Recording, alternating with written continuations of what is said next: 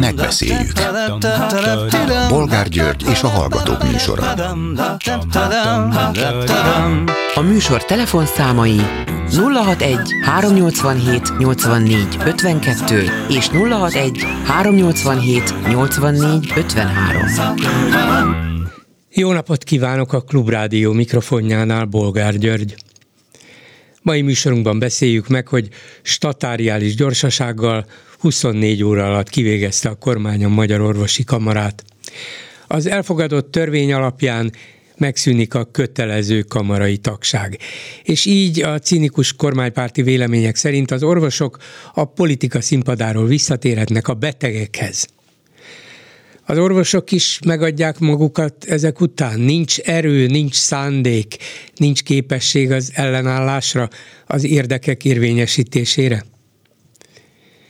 Következő témánk, hogy a kormány nem bízott mindent a kétharmados többségre, ugyanis már a rendőrség vizsgálja, hogy fenyegettek-e orvosokat az orvosi kamarából az ügyeleti rendszer megváltoztatásával kapcsolatban. Nem árt, ha az orvosok elkezdenek félni? Egy kicsit legalább?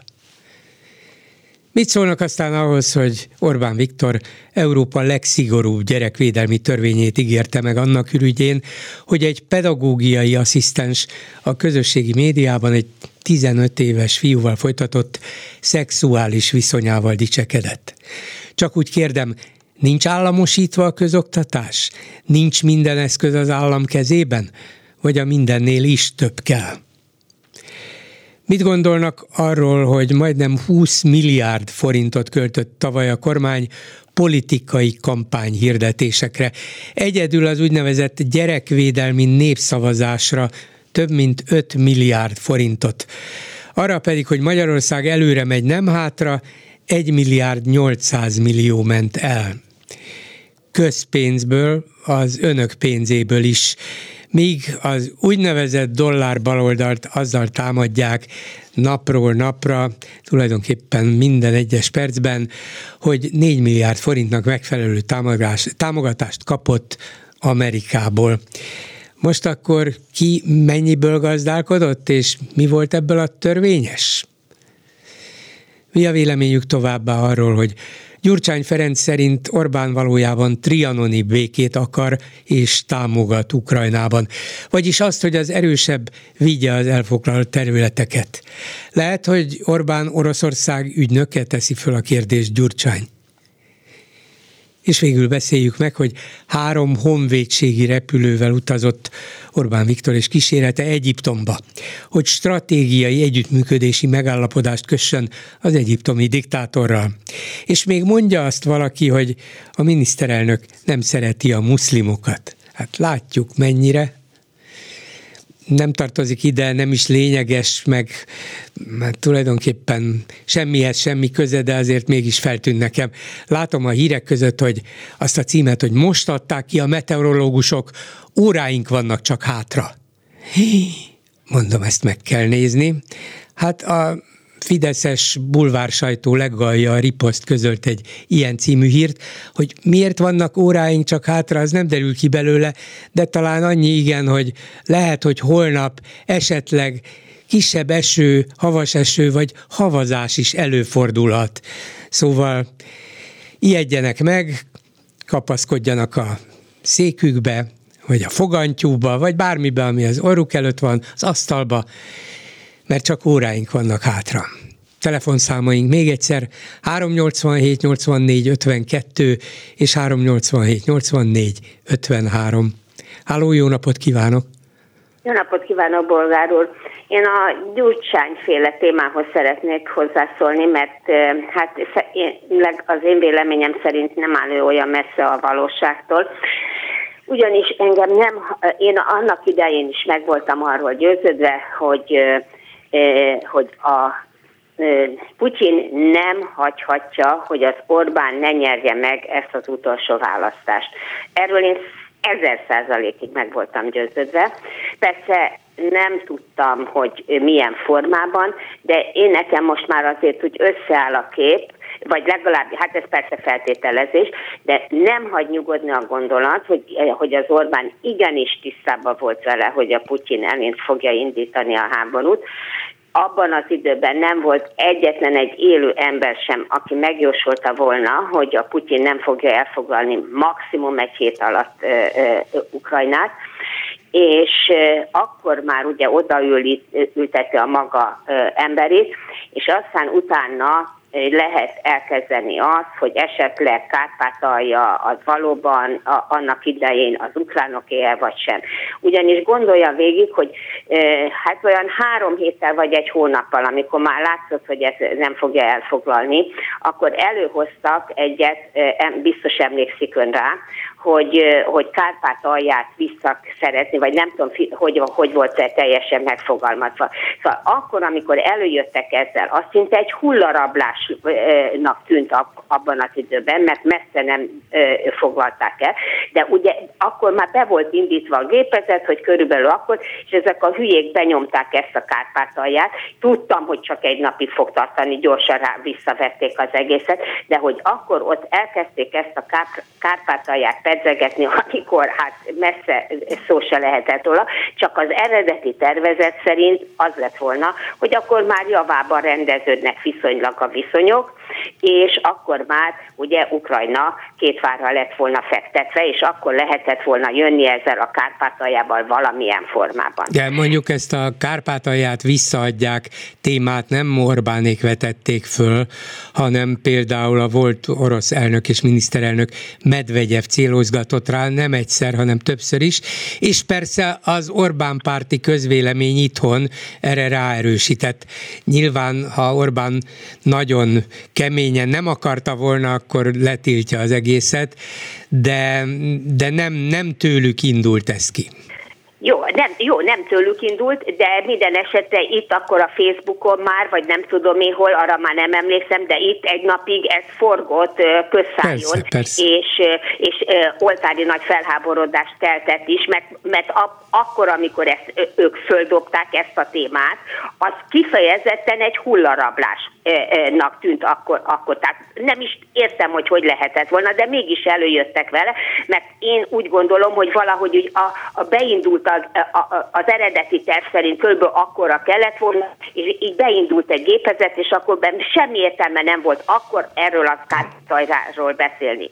Na most a másik, hogy olyan eszelősen gyűlöli a Zelenszkét Orbán, hogy szinte már, hogy én, az a meggyőződésem, hogy nagyon-nagyon haragszik rá, hogy beleköpött a levesébe. Hát gondolja végig, hogyha most itt eljátszunk a gondolattal, hogy mit tudom én, Zelenszkét meghal, izé, legyőzik, stb. kimenekül a Ukrajnából, az Orbánnak ismételten hosszú időre be van betonozva Magyarországon az elismertsége. Mint annak idején én arról, arról fixen meg vagyok győződve, hogy a, a, az migránsokat az Putyin szabadította Európára. Én száz százalékig meg vagyok győződve róla, de az az igazság, hogy nem csak én, mert én ezt emlékszem, hogy egyszer betelefonált önhöz egy férfi, és ő is ugyanezt mondta, de én is osztom a véleményét. Csak akkor az Angela Merkel, a béke barátja bagarja, Angela Merkel szépen elsimította, és inkább befogadta, hogy jaj, jaj, nehogy ebből feszültség legyen, oldjuk meg. Na most ettől nekem az a véleményem, hogy teljesen elszemtelenedett ez a Putyin. Hát ezekkel a hülye nyugat-európaiakkal bármit meg lehet csinálni, az Orbán a másik fele, és akkor ezért ez go, go, go, szépen kitalálta a, a, a, a, a jó, szóval biztos vagyok, be, ma, nem, na, meg vagyok, majd nem tudnak eltántorítani attól, hogy ez a Putyin és az Orbán nem főzte ezt ki, hogy akkor ő elfoglalja Ukrajnát, és akkor ő itt Nézze, Ukrán, vagy nem, Orbán azért bár most már az egész világon ismert játékossá vált, de ahhoz mégiscsak kis szereplő, vagy egy bábú, hogy ő bármilyen, bármilyen szempontból befolyásolni tudja, vagy tudta volna Putyin elhatározását, hogy jöjjön-e, belépjen-e Ukrajnába, let, megtámadja-e Ukrajnát, vagy sem. Ugye ez, az lehet, hogy Putyin ígért neki valamit, vagy célzott arra, hogy ha mi győzünk, akkor még ez is, az is megtörténhet, de hogy nem Orbántól tette függévé, vagy nem közösen az találták biztos. ezt ki, az biztos. Az biztos, az, az, az én is. Ennél sokkal finomabb módszerei, módszerei van ennek a két gazembernek, de minden esetre azokért, ha háláért, amiért ő ott támogatja, támogatta Putyint, ő neki nagyon fontos. Hát ő kiépítette ezt a kapcsolatot, hát ő nem engedheti elveszíteni ezt az Orbán. Hát mennyi energiát fektetett ebbe bele, mennyi, mennyi dolgot tud, tud róla, hogy, hogy így fogja. Hát nem fogja elengedni engedni valami, valami finomat, amiből az Orbánnak is csúran cseppen, mint ahogy a, mi, a bevándorlókból is. Hát abból is, hát az Orbán abból két választást nyert meg és csak annyi történt, hogy fogta magát, elárasztottak bennünket a migránsok, és az Angela Merkel meg befogadta őket. És ebből megért két választásot. Valami ilyesmi tervez, ilyesmi uh-huh. lett volna, érti? Tehát nem, nem az, hogy ő valami, tehát ő kis, kicsi a, a, a, de a Putyin azért, azért, hogy őt megtartsa, juttatott volna neki valamit, és akkor ő pedig akkor ebből szépen meg, el, el lett volna megint, nem, belengedte Egy volna. életre, hogy. így van. Így van, igen. Köszönöm. Köszönöm szépen, ettől, igen. És ettől gyűlöli annyira a Zelenszkit, hogy nem sikerült ez a terve, mert már maga előtt látta, hogy ő neki megvan a, a következő két választás is. Igen, ez elképzelhető, bár nem tudjuk, hogy miről álmodik Orbán Viktor, erről nem beszél. Köszönöm szépen, minden jót, viszont hallásra. A telefonnál pedig Mihály Péter, közgazdász, egyetemi tanár. Jó napot kívánok! Jó napot kívánok! aki régóta foglalkozik az egészségügy ügyes, bajos és viselt dolgaival, úgyhogy biztos emlékszik rá, hogy mi is volt az, amikor a Gyurcsány kormány 2007-ben szintén megszüntette a kötelező orvoskamarai tagságot.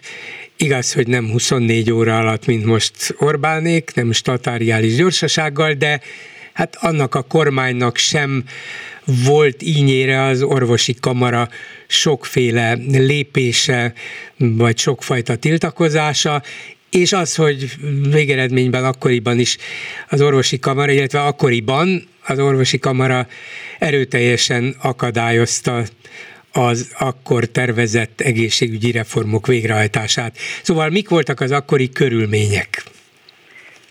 Először is azzal szeretném kezdeni, hogy ez legyen világos hallgatók számára, hogy ma úgy gondolom, hogy akkor ez hiba volt. Hiba volt a kötelező kamarai tagság megszüntetése. Majd elmondom, hogy miért következett be ez a hiba. De a körülmények is nagyon fontosak, és azok azért alapvetően mások voltak. Először is nem az orvoskamara ellen irányult az egész, és nem volt, mint hogyha ön is helyesen felidézte, egy váratlan dolog. Már a választások előtt az SZDSZ azt az álláspontot, azt a liberális álláspontot képviselte, hogy mindenféle kötelező kamarai tagság felesleges, indokolatlan, a vállalkozókat vagy az érinteteket ez csak megköti, és erről széles körű társadalmi vita folyt, és amikor a Molnár Lajos ennek a gondolatnak a jegyében fellépett a kamar, kötelező kamarai tagság ellen, akkor ez nem csak az orvoskamarát érintette, hanem a szakdolgozói kamarát és a gyógyszerész kamarát is, és ez konkrétan ebben a három társadalmi csoportban akkor nagyon komoly támogatást élvezett.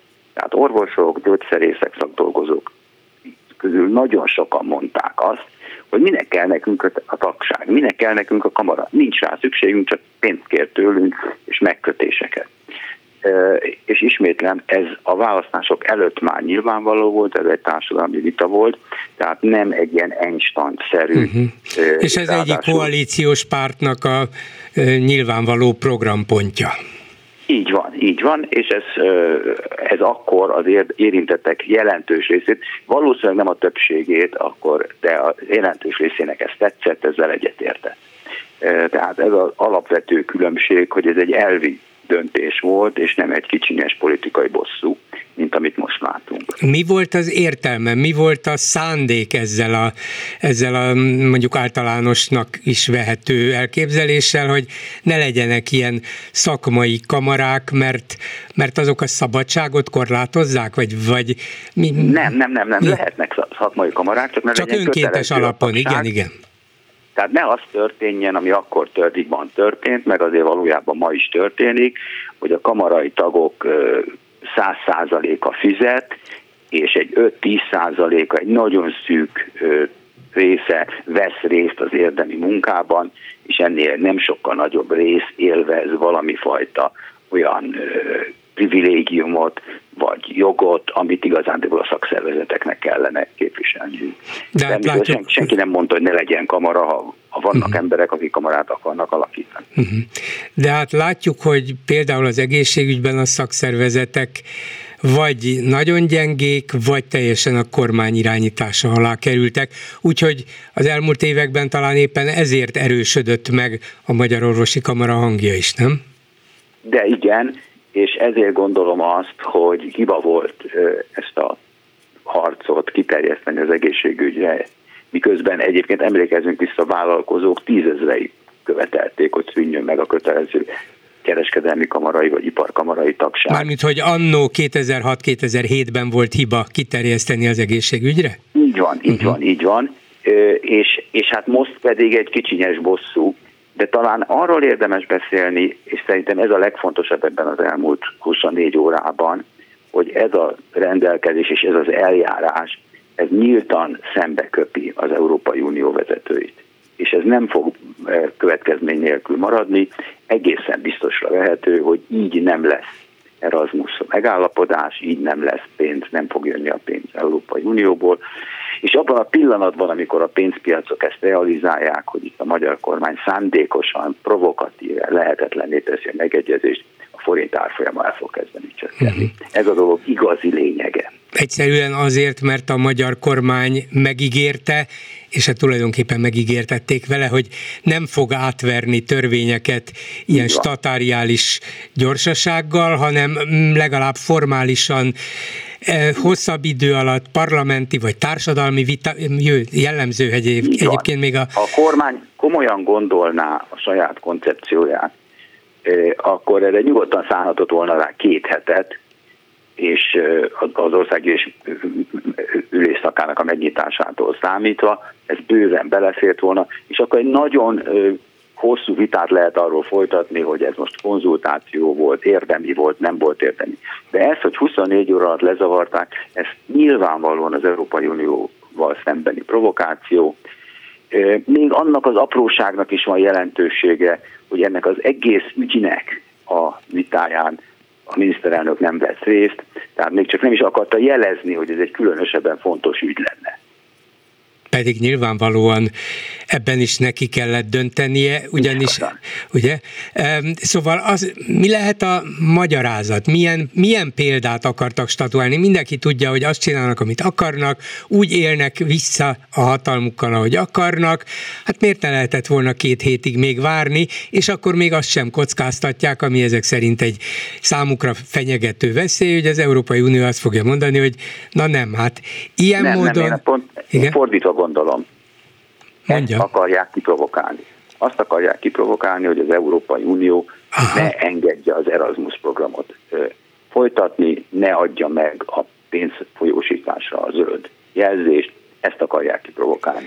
Tehát és nem akkor nem is, csak, nem is csak az Erasmusra, nem is csak az egyetemi programokra, hanem úgy általában, ha harc, Igen, akkor legyen, gondolom, legyen harc. Ez, ezt gondolom, hogy ez teljesen, teljesen tudatosan erre irányul a dolog, és e, ebbe a logikába illik bele az, hogy Orbán Viktor itt sincs, ebbe a logikába illik bele a gyermekvédelmi törvény vitájának az újranyitása, és a többi, és a többi. Tehát ez egy valójában önmagán messze túlmutató dolog, és hát nagyon-nagyon-nagyon sajnálatos most az egészségügy szempontjából nézve, hogy ennek a csúnya harcnak az egészségügye a politikai szintere, szereplőket üldöznek, intézményeket üldöznek, intézményes boszorkányüldözés folyik, szóval ez nagyon-nagyon rossz, de szerintem az a lényeg, hogy ez messze túlmutat a Magyar Orvosi Kamara sorsán. Ahhoz képest a Magyar Orvosi Kamara sorsa tényleg másodlagos, hogy az Európai Unióval hová süllyed, le, milyen mélyre süllyed a viszonyunk, és az Európai Unió milyen eszközöket fog ezzel ebben a harcban bevetni fenn. Azon kívül, hogy már gyakorlatilag évek óta folyamatosan és egyre növekvő mértékben aggódom én személyesen, de velem együtt mások is, hogy Orbán a végén kirángatja az országot az Európai Unióból, de a múlt év végén valamilyen nyilvános beszédében Orbán megengedett egy olyan mm, olyan, vagy előhozott egy olyan érvet, amiből szinte egyenesen következik az, amit most ön mond. Hogy tudnélik, az Európai Unió azzal próbálkozik, az Európai Bizottság, vagy a brüsszeliek, ő így szokott beszélni, a brüsszeli bürokraták, megpróbálnak minket anyagilag fogni, és visszatartják a nekünk jogosan, törvényesen járó pénzeket. Na de ha ezt megszámoljuk, mondta ő, és számolt, ez évi körülbelül 800 milliárd forint nettó támogatás. Tegyük zárójelbe, hogy ez nem igaz, de mindegy, ő így számolt. Majd azzal folytatta, hogy azt hiszi valaki komolyan, hogy 800 milliárd forinttal minket más belátásra lehet bírni? Vagyis egészen nyilvánosan és világosan az asztalra tette a kártyáit, hogy ti hiába zsaroltok bennünket pénzzel, nekem ez a pénz nem számít, akár nekem jön, akár az országnak, vagyis ezzel nem fogtok tudni megfogni. És lehet, hogy épp ezért folyamatosan a hónapok során ezt a konfrontatív politikát így építette föl egészen a mai napig? Ez nagyon valószínű, hogy így van, de már az előbb is utaltam rá, Orbán Viktor alapvetően rosszul számol, mert nem az a kérdés, hogy 800 milliárd forint vagy 8000 milliárd forint befolyik, el kasszába x év alatt, hanem az a kérdés, hogy a forint árfolyamában mi történik. Hát Most a forint egyelőre árfolyama... csodálatos. Igen, mert a külföldi piacok egyelőre nem látják, át nem követik annyira alaposan a magyar helyzetet, és még hisznek a magyar kormánynak, meg hisznek az ösztöneinek, hogy a végén azért csak lesz megállapodás az Európai Unióban. Szerintem ezt a optimizmust rombolja az Orbán minden lépésével, és nem is gondolja végig, hogy, hogy ennek milyen súlyos következményei lesznek. Hiszen, hogyha az, a forint árfolyama összeomlik, akkor ebben ez az infláció felgyorsulásához vezet, és mindenféle nagyon-nagyon kellemetlen következményekkel jár. Ez egy felelőtlen hazárt politika, Orbán Viktor igyekszik azt a látszatot kelteni, hogy ő számol, de rosszul számol.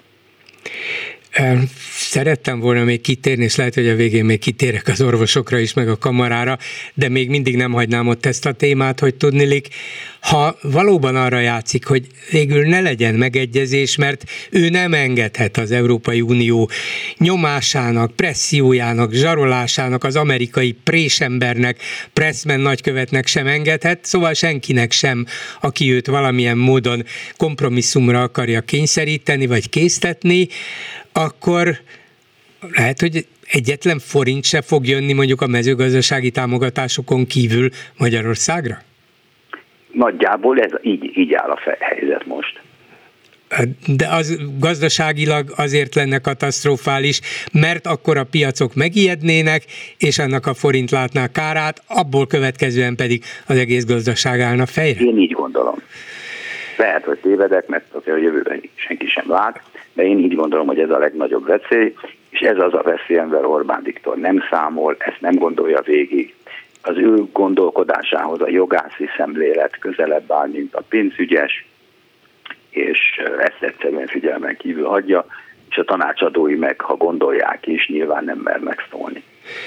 Akkor visszatérve még a végén az egészségügyre, hiszen ön egészségügyel foglalkozó közgazdász már évek óta, vagy azzal is, és nem lehetséges, hogy a, az orvosi kamara tagjai, akik úgy érzik, hogy azért ez az ő megaláztatásuk is, ami most történik, azt fogják mondani, hogy na jó, hát akkor nem kötelező ugyan, de tagja maradok a kamarának, nem csak ezren, nem csak kétezren, nem csak ötezren, hanem mondjuk 10-20 ezren, és ezzel váratlanul egy ellensúlyt képeznek a kormányal szemben, hiszen nekik van tényleges nyomásgyakorló, befolyásoló erejük, ők érdeket tudnak érvényesíteni, ha van rá szándékuk. Hát ezt meglátjuk. Nyilván a kezdet-kezdetén sokan fogadkoznak, hogy, hogy megcsinálják mindent. Tulajdonképpen ugye a törvény most azt mondja, hogy újra be kell lépni, létre kell hozni a kamarát.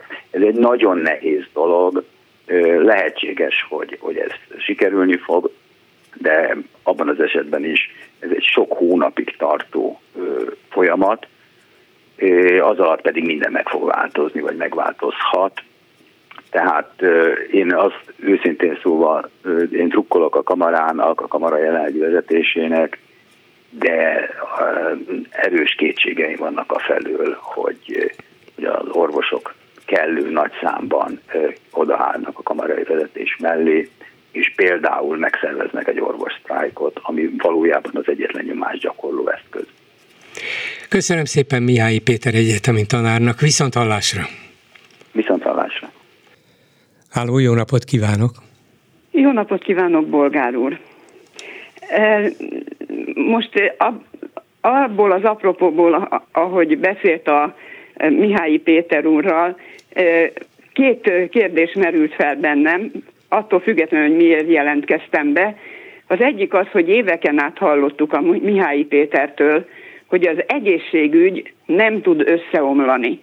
Na most én nagyon kíváncsi lettem volna, hogy az egészségügy mai állapotát ő nem tekinti-e összeomlottnak. Hát azért nem kérdeztem meg, mert szerintem nem. Azt mondja, hogy folyamatosan romlik, persze erre rengeteg példa van, de összeomlani nem tud, mert mindig fennmaradnak intézmények, az intézményekben emberek, orvosok, ápolók, és azok működnek. Hát ha csak nem fogják magukat, és nem mennek holnap után külföldre mindannyian, addig nem omlik össze, nem tud összeomlani. Rosszabb lesz. Na most a másik, ami itt fölmerült, itt most is fölmerült, hogy Orbán Viktor kivinné Magyarországot az Unióból. Én nekem ezzel egy bajom van. Nekem sok. Nem, nem, a kommunikációval. Igen. Ja, a kommunikációval egy bajom van. Mindenhonnan ennyit hallok. Legyen az baloldali politikus, legyen politológus, legyen bárki, senki nem teszi hozzá, hogy de nem hagyjuk. Uh-huh. Senki. Tehát baloldalról mindenhonnan csak súlykolják belénk. Igen.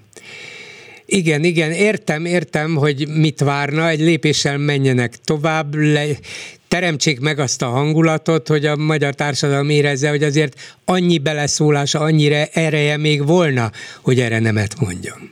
Hát pontosan. Na most, bár ez nem volt téma, de én a Magyar Orvosi Kamarával kapcsolatban először még szeretnék az Orbán beszéddel foglalkozni egy kicsit. Én nem hallottam az első beszédet, csak a másodikat, amit ugye válaszképpen adott a felvetésekre. Mármint a parlamentben tegnap? A parlamentben uh-huh. tegnap, igen.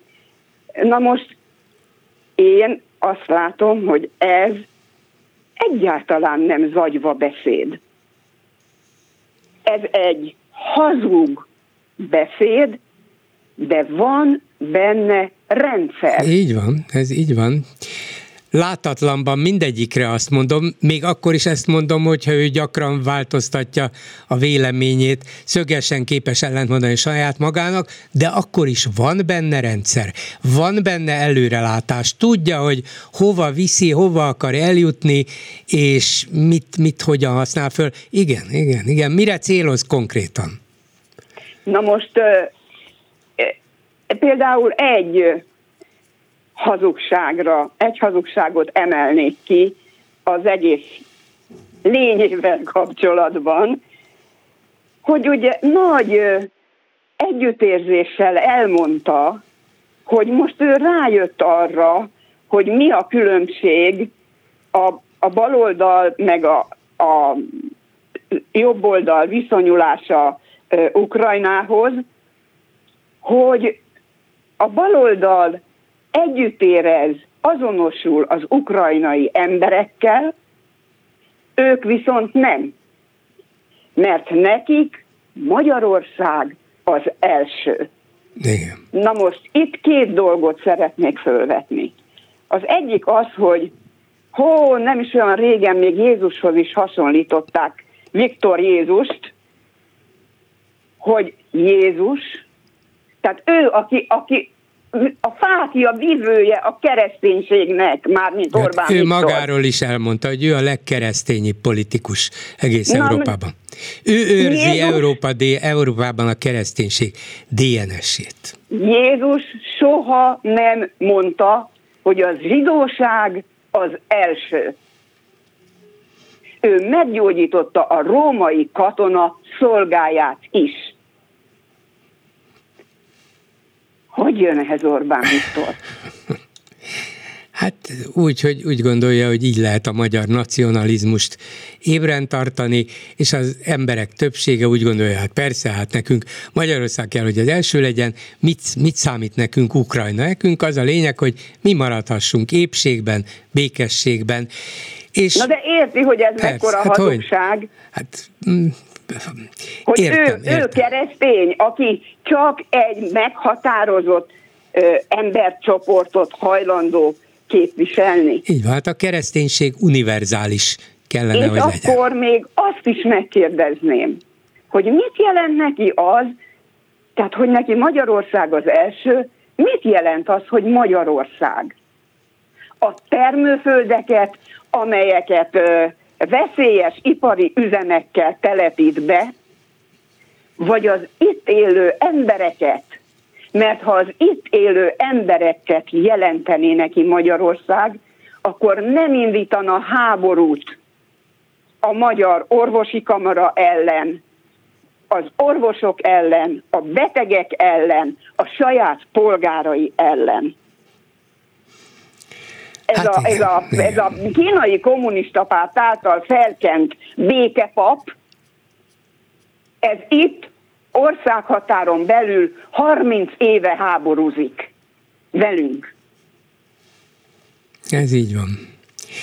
És eddig sajnos sok csatát nyert, talán a háborút majd elveszti. Köszönöm. Bolgár igen, úr, igen. megengedné, hogy egy teljesen más valamit mondjak. Ráadásul erről egyszer már beszéltünk. Ön író ember, a szavakkal bánik. Nekem mindig feláll a hátamon a szőr, amikor ön azt mondja, hogy emberiesség elleni bűncselekmény. És és ilyen nincsen. Ez a, ez a, ez a szakkifejez, ez a szakkifejezés. Ne, nem, emberiség elleni nem. volt, valaki hülye kitalálta ezt az emberiesség ellenit, és vannak akik ezt átveszik. Nem mindenki veszi át, mert hála Istennek azért. De amikor egyszer én erről már önnel beszéltem, akkor ön azt mondta, hogy ez azért van így, mert nem az egész emberiség ellen, hanem csak egy része ellen követik el ezt a bűncselekményt. És én ezt szeretném, arról szeretném meggyőzni önt, hogy ez azért nem így van, mert például a tengervíz, akkor is tengervíz, ha csak egy pohárnyi van belőle. Tehát ez nem mennyiségi, hanem minőségi kérdés. Az emberiesség az egy fogalom, ugyanúgy, mint az, hogy udvariasság. És nem lehet elkövetni bűncselekményt egy fogalom ellen, udvariasság ellen, emberiesség ellen, de ha az emberiséget megcsonkítják, az emberiség ellen elkövetett bűncselekmény. Uh-huh. Nézze, az én nyelvérzékemnek is jobban megfelel az emberiség elleni, mint az emberiesség elleni. Csak ez a hivatalos. ez, ez, van be, ez van a jogszabályokban, ezt használják a jogászok, és különböző jogi érvek szólnak amellett szerintük, hogy hogy ezek a bizonyos bűncselekmények nem az egész emberiséget, hanem lényegében az emberi méltóságot fenyegetik, és... Nem a méltóságot, az életüket. Hát ez az életüket, az emberi méltóságot, igen, igen, a jogaikat. Szóval um, én, én hajlok arra, hogy az emberiség elleni büntetet használjuk, csak minden alkalommal szembe megyünk akkor a jog által használt kifejezéssel. Könyörgöm, menjünk már szembe. Jó, jó, jó, jó, rendben. Engem nem kell meggyőznie, az én nyelvérzékemnek szintén jobban fele, megfelel ez, hogy emberiség elleni bűncselekmény. Egyetértek. Nagyon szépen köszönöm, hogy Én is köszönöm. Viszont, Viszont hallásra. hallásra. A telefonnál pedig Bokros Lajos egyetemi tanár, közgazdász. Jó napot kívánok! Jó napot kívánok! aki az Élet és Irodalom legutóbbi számában nem gazdasági kérdésekről, nem is ennek a minősíthetetlen kormánynak, vagy nem elsősorban ennek a minősíthetetlen kormánynak a politikájáról írt, hanem az orosz-ukrán háborúról, méghozzá azzal a címmel, ami különösen érdekes, hogy kérdőjele írta Oroszország első háborúja Amerika ellen, mert ugye hát mégsem állnak azért szemben egyelőre közvetlenül az oroszok és amerikaiak, de ki tudja, még talán ez is bekövetkezik, de tényleg az ember fejében megfordul, hogy az első háború volna, hát ezek időtlen idő óta szembeállnak egymással, és mégiscsak ez lenne az első, visszament 240 évet a történelemben, hogy hogy? Pontosan azért, hogy tanuljunk a történelemből, mert szerintem a történelem rendkívül sok tanulsággal szolgál a jelenlegi események megítélése tekintetében is. És valóban, hogyha a történelmi eseményeket nézzük, akkor azt kell mondjuk, hogy az elmúlt 200 évben, noha Oroszország, illetve a Szovjetunió az egyik oldalon Amerika pedig a másik oldalon rendkívül konfliktusban, ideológiai vitában, politikai nézeteltérésben vett részt, de közvetlen háború e két, ha úgy tetszik, szuperhatalom között sohasem volt. Most a orosz imperialista háború megindítása Ukrajnában viszont sajnos felvillantja annak a veszélyét is, hogy előbb-utóbb ez a háború közvetlen orosz-amerikai háborúvá válik, amennyiben Putyin nem tudja saját magát és haderejét, valamint politikai szövetségeseit féken tartani, mert eh, úgy gondolják, hogy a régi szovjet birodalom helyreállítása az még ilyen áron is megérni. Hát akkor nem lehet, hogy Orbán Viktornak van igaza, aki minden egyes utcas, vagy minden utcasarkon, ahol megáll és ahol nem áll meg, azt kiabálja, hogy tűzszünetet, békét, tűzszünetet, békét, hiszen nem kockáztathatjuk a, a világ békét, és azt, hogy belesodródjunk mi magyarok, meg a világ is egy háborúba. Hát akkor Amerikának is nem az volna a célszerű, hogy azt mondja, hogy na jó, vidd, amit akarsz, de ne legyen ebből világháború, ami megsemmisítheti Amerikát is, meg Oroszországot is? Hát ez a logika azért nem jó műsorvezető úr, mert nem Amerika készülne megtámadni Oroszországot, hanem Oroszország támadta meg Ukrajnát, egy szuverén, független országot, amelyik egyébként lemondott az atomfegyverekről, cserébe azért, hogy a nagyhatalmak közöttük Oroszország garantálja az ukrán állam területi egységét és sérthetetlenségét. Ezt a régi politikai megállapodást rúgta föl az orosz birodalom, mert Putyin nem tud belenyugodni a régi szláv területek fölötti fönnhatóság elvesztésébe. Igen ám, de ez azt a veszélyt hozza magával, hogy nem Amerika támadja meg Oroszországot, hanem Oroszország fogja megtámadni Amerikát. Tehát nem arról van szó, hogy mi ugyan békepártiak vagyunk, és ezért a konfliktus befagyasztásában, befagyasztásában vagyunk érdekeltek, hanem arról van szó, hogy Putyin nem érdekel. Még a befagyasztásában sem, hanem további kiterjesztésében, és ez a kiterjesztés vezethet el odáig, hogy Oroszország bizony NATO tagállamok ellen is felhasználja haderejét. A NATO tagállamok úgy látszik ezt nem akarják hagyni, hanem megállt akarnak parancsolni Oroszországnak. Ön szerint van elég ereje a NATO-nak, az Egyesült Államoknak, az európai NATO országoknak, hogy hogy úgy támogassák és annyira támogassák Ukrajnát, hogy képes legyen visszaverni, visszaszorítani az oroszokat? Én azt gondolom, hogy ha a gazdasági és katonai nyers erőt veszük számba, akkor föltétlenül igaz ez. A fő kérdés az a politikai akarat. Vajon a nyugat egysége hosszú távon megmaradhat, fönnmaradhat, sőt megerősíthet-e Ukrajna támogatásában egyrészt, másrészt pedig a NATO egységének további megerősítésében. Azt gondolom, hogy az eddigi jelek pozitívak, a NATO bővítése napirenden van, két olyan ország az ukrajnai háború egy évvel ezelőtti megindítását követően három hónappal eldöntötte, hogy föladja semlegességét, fegyveres semlegességét, és a NATO tagja kíván válni. Ez Svédország esetében 200 éves, Finnország esetében 80 éves határozott semlegességi politikának a feladását jelentette.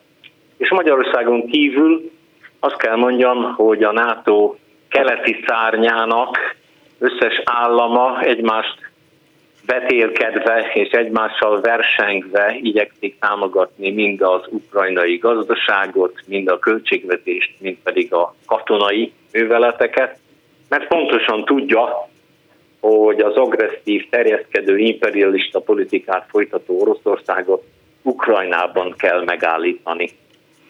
Minden esetre Szijjártó Péter külügyminiszter azok után, milyen színjátékot eljátszott a Fidesz frakciója, meg Orbán Viktor a múlt héten, hogy hát ő elvileg támogatná a két ország csatlakozását, és ezt javasolja, hogy ezt hagyják is jóvá a parlamentben, ratifikálják a szerződést, de hát itt a képviselők között annyian vannak, akik, akik azt nagyon nem veszik jó néven, hogy a svéd és finn politikusok közül annyian igaztalan módon hazug vádakkal illetik a magyar demokráciát és jogállamiságot, Szijjártó meg hozzátette, hogy hát azért az a minimum, hogy amikor ők szívességet kérnek tőlünk, akkor legalább ne illessenek minket ilyen igaztalan vádakkal.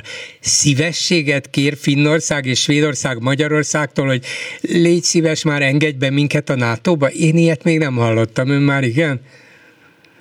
Természetesen nem erről van szó, hanem a NATO egészének, benne Magyarországnak egyértelműen önérdeke, nemzeti érdeke, hogy a NATO egysége és ereje fokozódjon, és ehhez a két északi országnak a hozzájárulása rendkívül fontos lehet.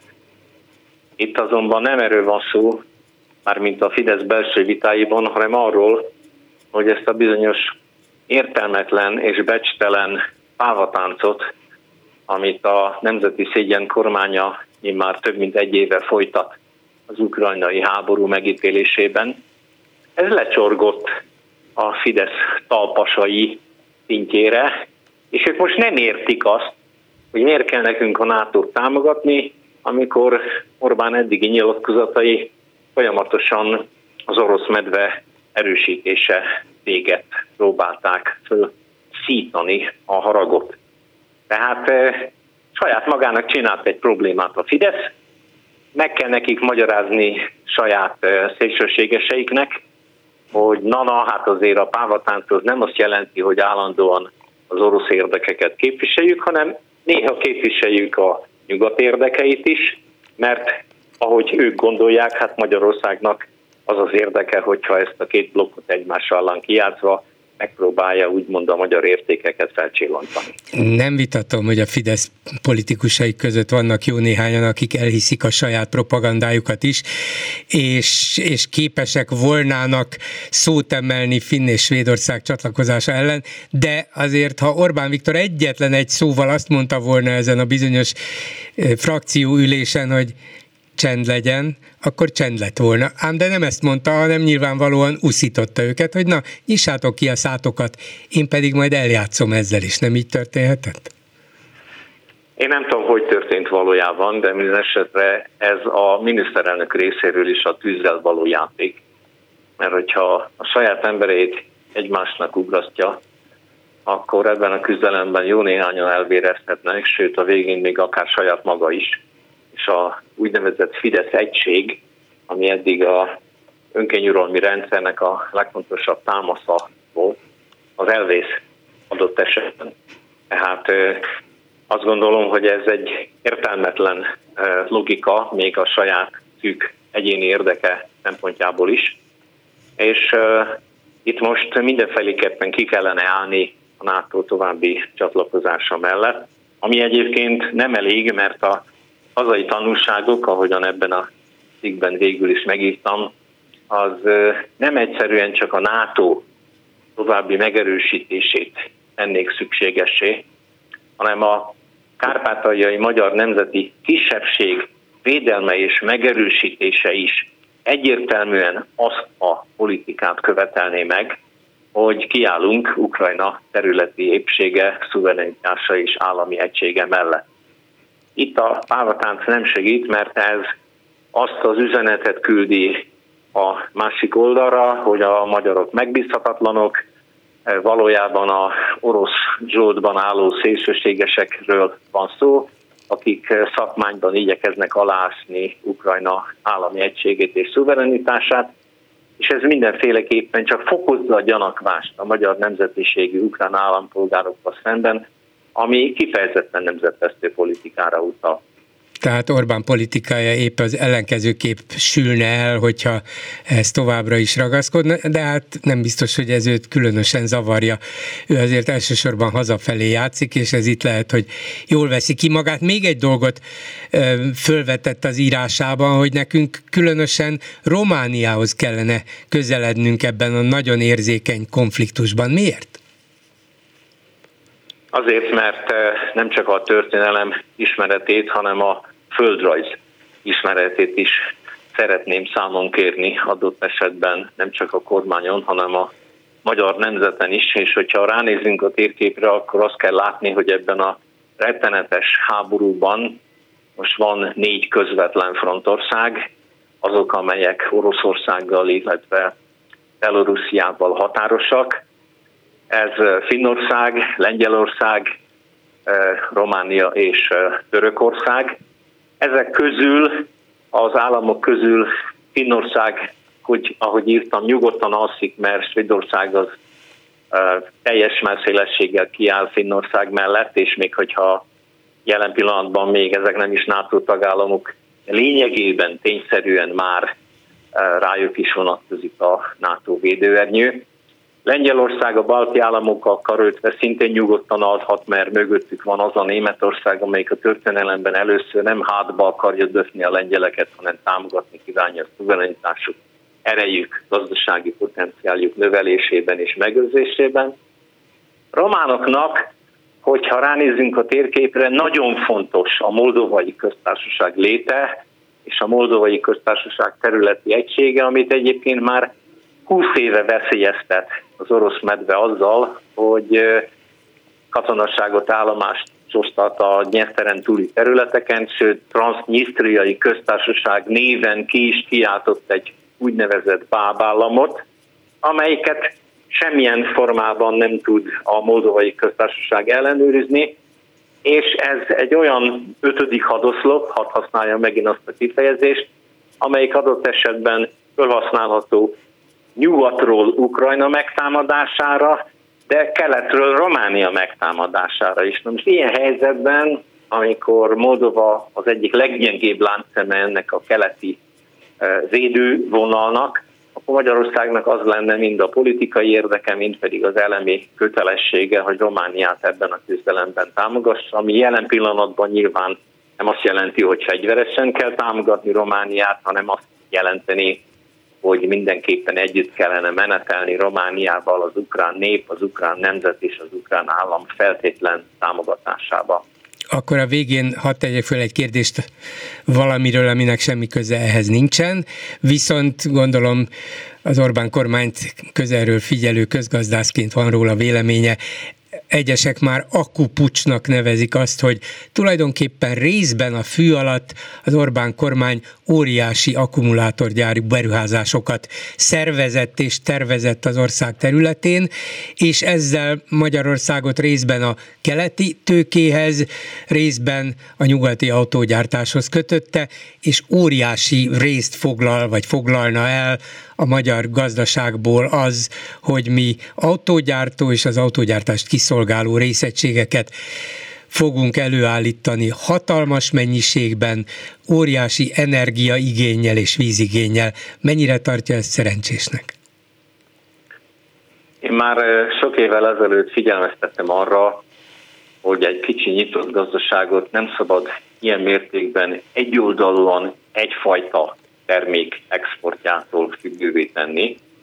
Magyarország már így is túlfejlesztette az autógyártást, teljesen fölösleges még ezt a fajta ágazatot tovább megerősíteni, és minden más terület rovására olyan mértékű költségvetési támogatásokkal alátámasztani, amely egyébként még önmagában ezeknek a beruházásoknak a saját gazdaságosságát is teljes mértékben megkérdőjelezik. Gondolja el műsorvezető úr, hogyha egy beruházásnak 100 milliárdokat kell adni azért, hogy egyáltalán megvalósuljon.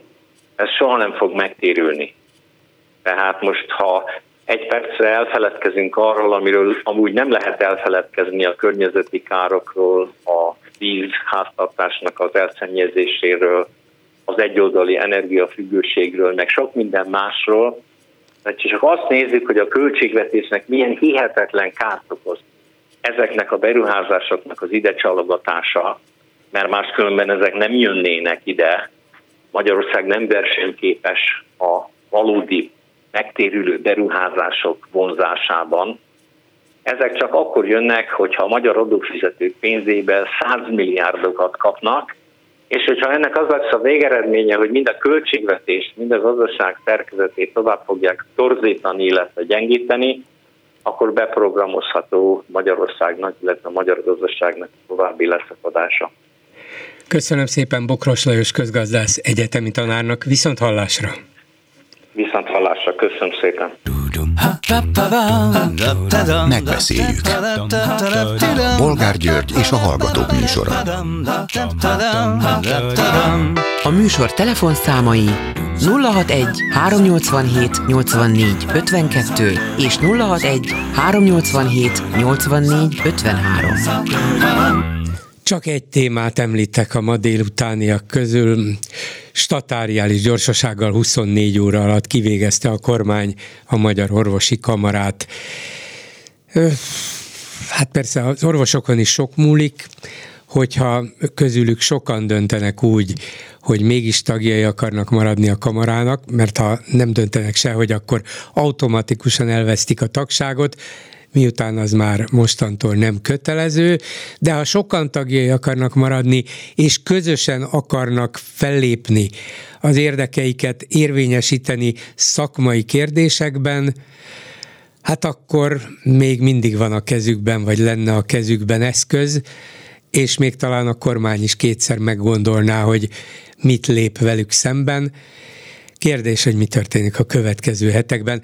Mihály Péter egészségügyel foglalkozó közgazdász azt mondja, hogy neki az a az érzése vagy feltételezése, hogy az Orbán kormány kifejezetten azért verte szét pillanatok alatt a Magyar Orvosi Kamarát mindenféle hosszabb vita nélkül, és annak ellenére, hogy néhány hónappal ezelőtt megfogadta az Európai Bizottságnak, hogy minden törvényt alaposan előkészít, hosszas vitára, esetleg társadalmi vitára is bocsát. Szóval kifejezetten megszegve ezt az ígéretet azért tették, hogy az uniónak legyen ürügye azt mondani, hogy hát sajnos ilyen körülmények között nem tudjuk akkor feloldani a zárolt támogatásokat.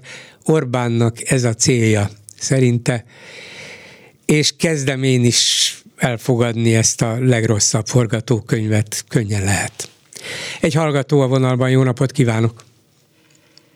Halló? Jó napot kívánok! Jó napot, jó napot, jó napot kívánok, Boldár úr, dr. Honcsudit vagyok, gyerekorvos, és hát természetesen ehhez a, a kamarai témához szeretnék hozzászólni.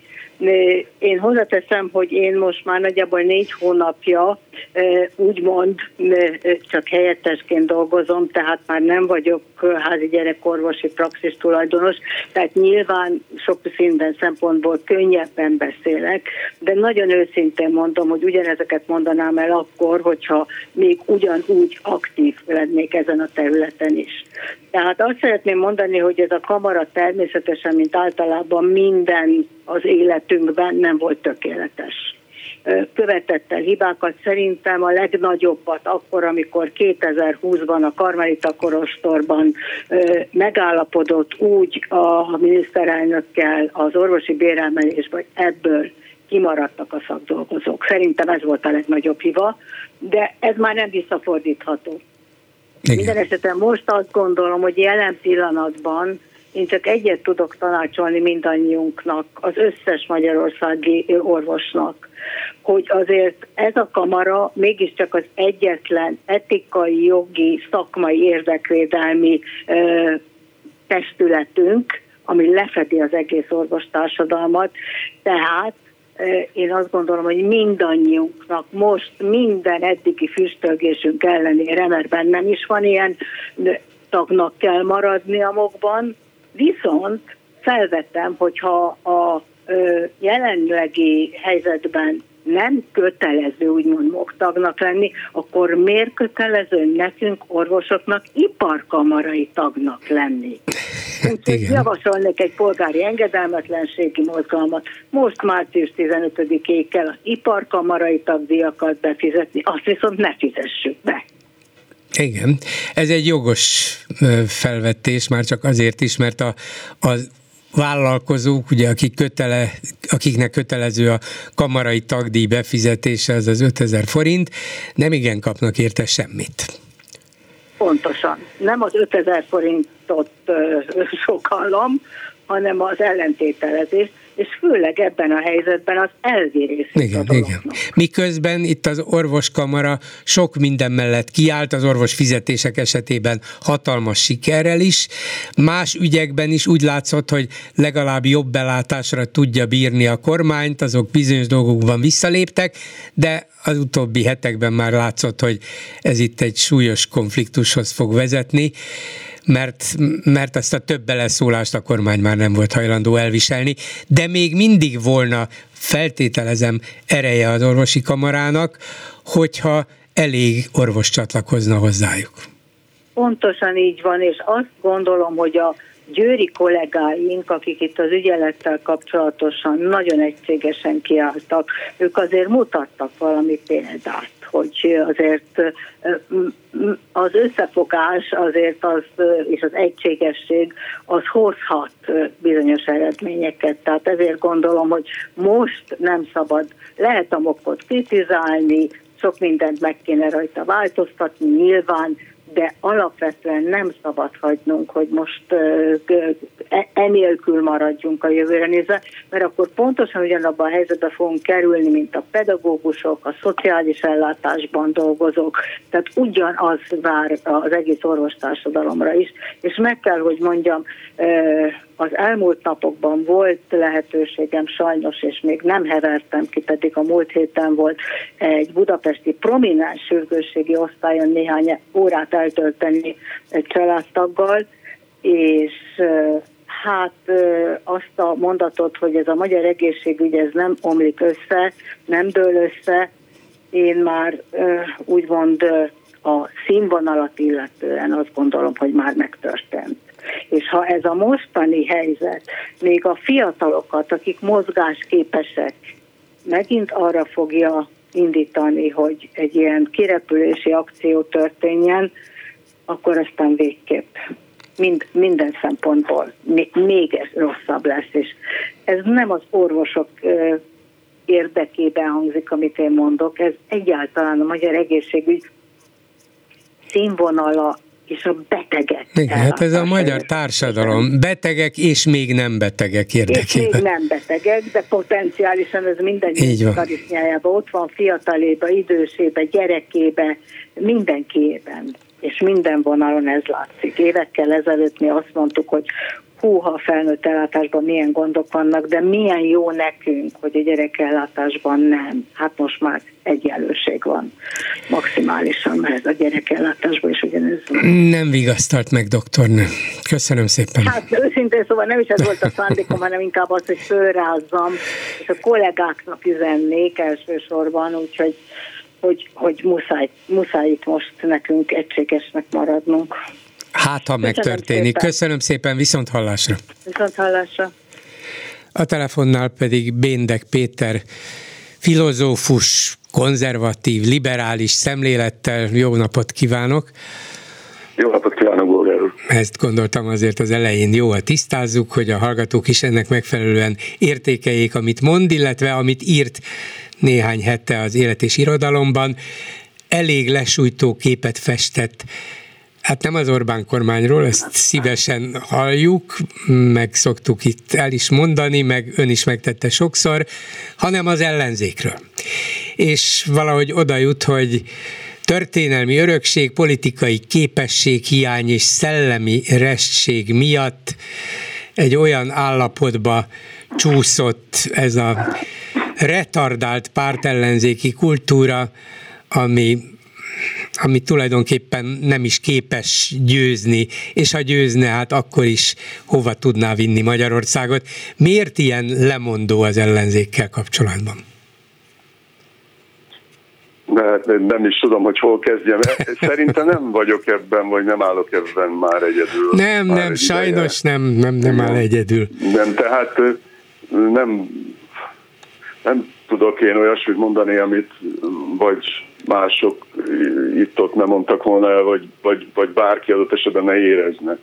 Hát itt, itt egyfelől az ellenzékkel van probléma, másfelől által a magyar politikai osztályjal, avval a kontraszektált közeggel, aminek a problémái azok nem, hogy a rendszerváltásig, de azon túl is visszanyúlnak, amiben most nyilvánvalóan nem tudunk belemenni. De az, hogy végtére is mára hogy az utóbbi néhány évre egy olyan reménytelen ellenzéki közeg alakult ki Magyarországon, amiről egyre többen lemondanak.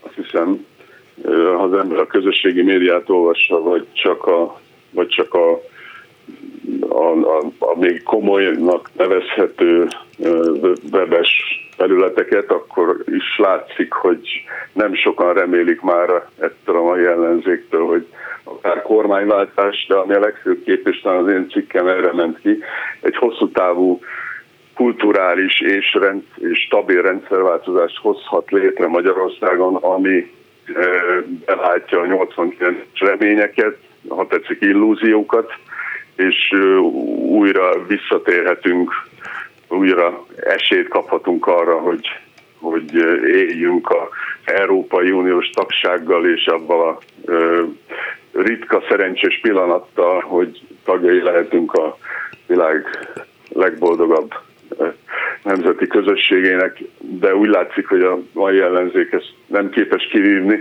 és ennek több oka van, amiről még beszélhetünk ebben a de beszéljünk, beszéljünk is, mert szavakban legalábbis az ellenzék politikusai, meg pártjai, még akár a korábban tényleg elég penetráns jobbik is oda jutott, hogy Európára van szükség, szabad világra van szükség, szabadságra van szükség ebben az ukrajnai háborúban az áldozat támogatására. Tehát azt kell mondanom, hogy az ellenzéki pártok ilyen-olyan hangsúlyokkal, de alapvetően tudják a, a jelszavakat elmondani, és ezekkel a jelszavakkal önmagában vagy önmagukban nincs is baj. Mi a baj akkor? Mi hiányzik? Hát a bolgár úr itt ezt különböző vérmérsékletű, meg tudású, meg megközelítésű emberek különböző mélységig tudnak ebbe a problémába lemenni. Hadd érzékeltessem, csak a színes spektrumról van szó, tehát van, aki arról beszél, hogy a Gyurcsány Ferenc ugyanúgy a Krembe van bekötve, mint az Orbán Viktor, tehát gyakorlatilag az ő kettősük, ami egy körülbelül 70%-os biztos szavazói közeget fed le, az eleve arra jött létre, hogy megbénítsa ennek az országnak a, a közjó felé való elmozdulását, hogy ez miért van, meg milyen okokból, zsarolás, személyes érdekek, családi ügyek, fogalmam nincs, nem akarok ebbe belemenni, ez a spektrumnak az egyik vége.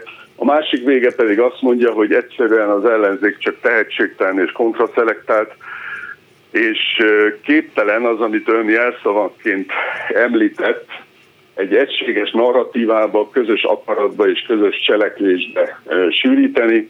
Ugye legutóbb a Márkizaj Péter, aki vetettük a reményünket, aki azóta eltűnt. Most az, hogy eltűnt, arra vonatkozóan, mert megint vannak teóriák, ugye, attól kezdve az amerikai pénzek kapcsán zsarolják, odáig, hogy egyszerűen csak a Gyurcsány társaságban sose lesz képes összefogni a a, az ellenzéki erőket, és a legvégén pedig az, hogy egyszerűen tehetségtelen és nem alkalmas arra, hogy ezt megtegye. Tehát nagyon sok szertágazó elmélet és felfogás létezik. A lényeg az, mindazonáltal, hogy, és ezt talán ebben a cikkben írtam, hogy mindegyik szakmának megvannak a minimum minőségi követelményei. Talán a fagylaltárust említettem, vagy a péket, vagy nem tudom micsoda. Ha valaki látványosan nem tud fagylaltot főzni, kenyeret sütni, stb. stb., akkor ne csinálja. Tehát ha a, a, a, a minimális követelmény lenne az ellenzéki politikusok szemben, hogy belátják, hogy képtelenek ezen a helyzeten változtatni, akár a személyes tehetségtelenség, akár minden más miatt, amit említettem. Persze sok minden más, amit említettem,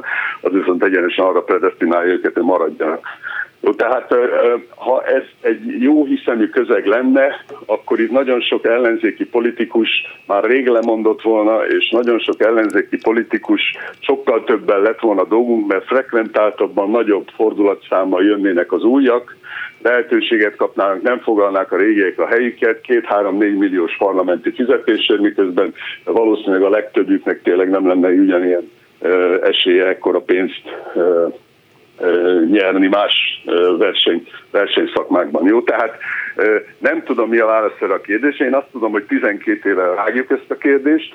Azok, akik, mi, akiket mi megválasztunk és közpénzen fizetünk, hogy hatékony ellenzéki politikát képviselnek, azok gyakorlatilag észrevehetetlenek. Egymást követik a botrányok ebben az országban, most legutóbb a Magyar Orvosi Kamarának ugye a megbénítása, de gyakorlatilag minden napra jut ez azok az ellenzéki politikusok, akiknek az a hogy vezessék és hangolják az ellenzéki közvéleményt, gyakorlatilag hallgatnak. Tehát nem végzik a feladatukat, és, az ellen, és ahogy, ha, ha hivatkozhatom arra, amit én már tíz éve mondok, hogy az ellenzéki szavazóknak egy csöpp eszük lenne már rég a saját pártjék székházai előtt tüntetnének, mert sokkal nagyobb sikert érnének el a rendszerváltás érdekében, mint hogyha az Orbánnak a különböző disznóságait említik nap mint nap. Senkit nem érdekel, mindenki tudja. Az érdekelne minket, hogy az ellenzéki politikusok, akiknek erre van mandátumuk, hogyan fogják megszerezni ezt az ellenzéki közvéleményt.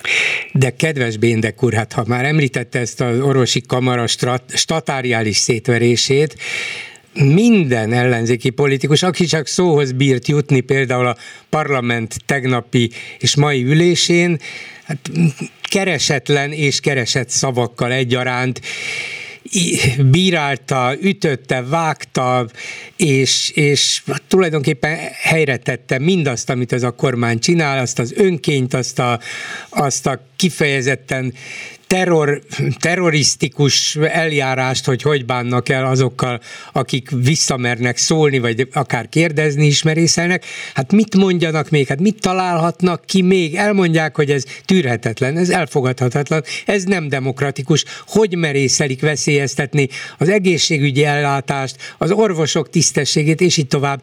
Hát mit kéne csinálni? Valamilyen lánglelkű apostolnak kellene előlépnie, hogy a magyar társadalom megértse, hogy ez is az Orbáni gyalázatok sorában egy újabb szörnyűség, és akkor adódjanak már össze végre a dolgok?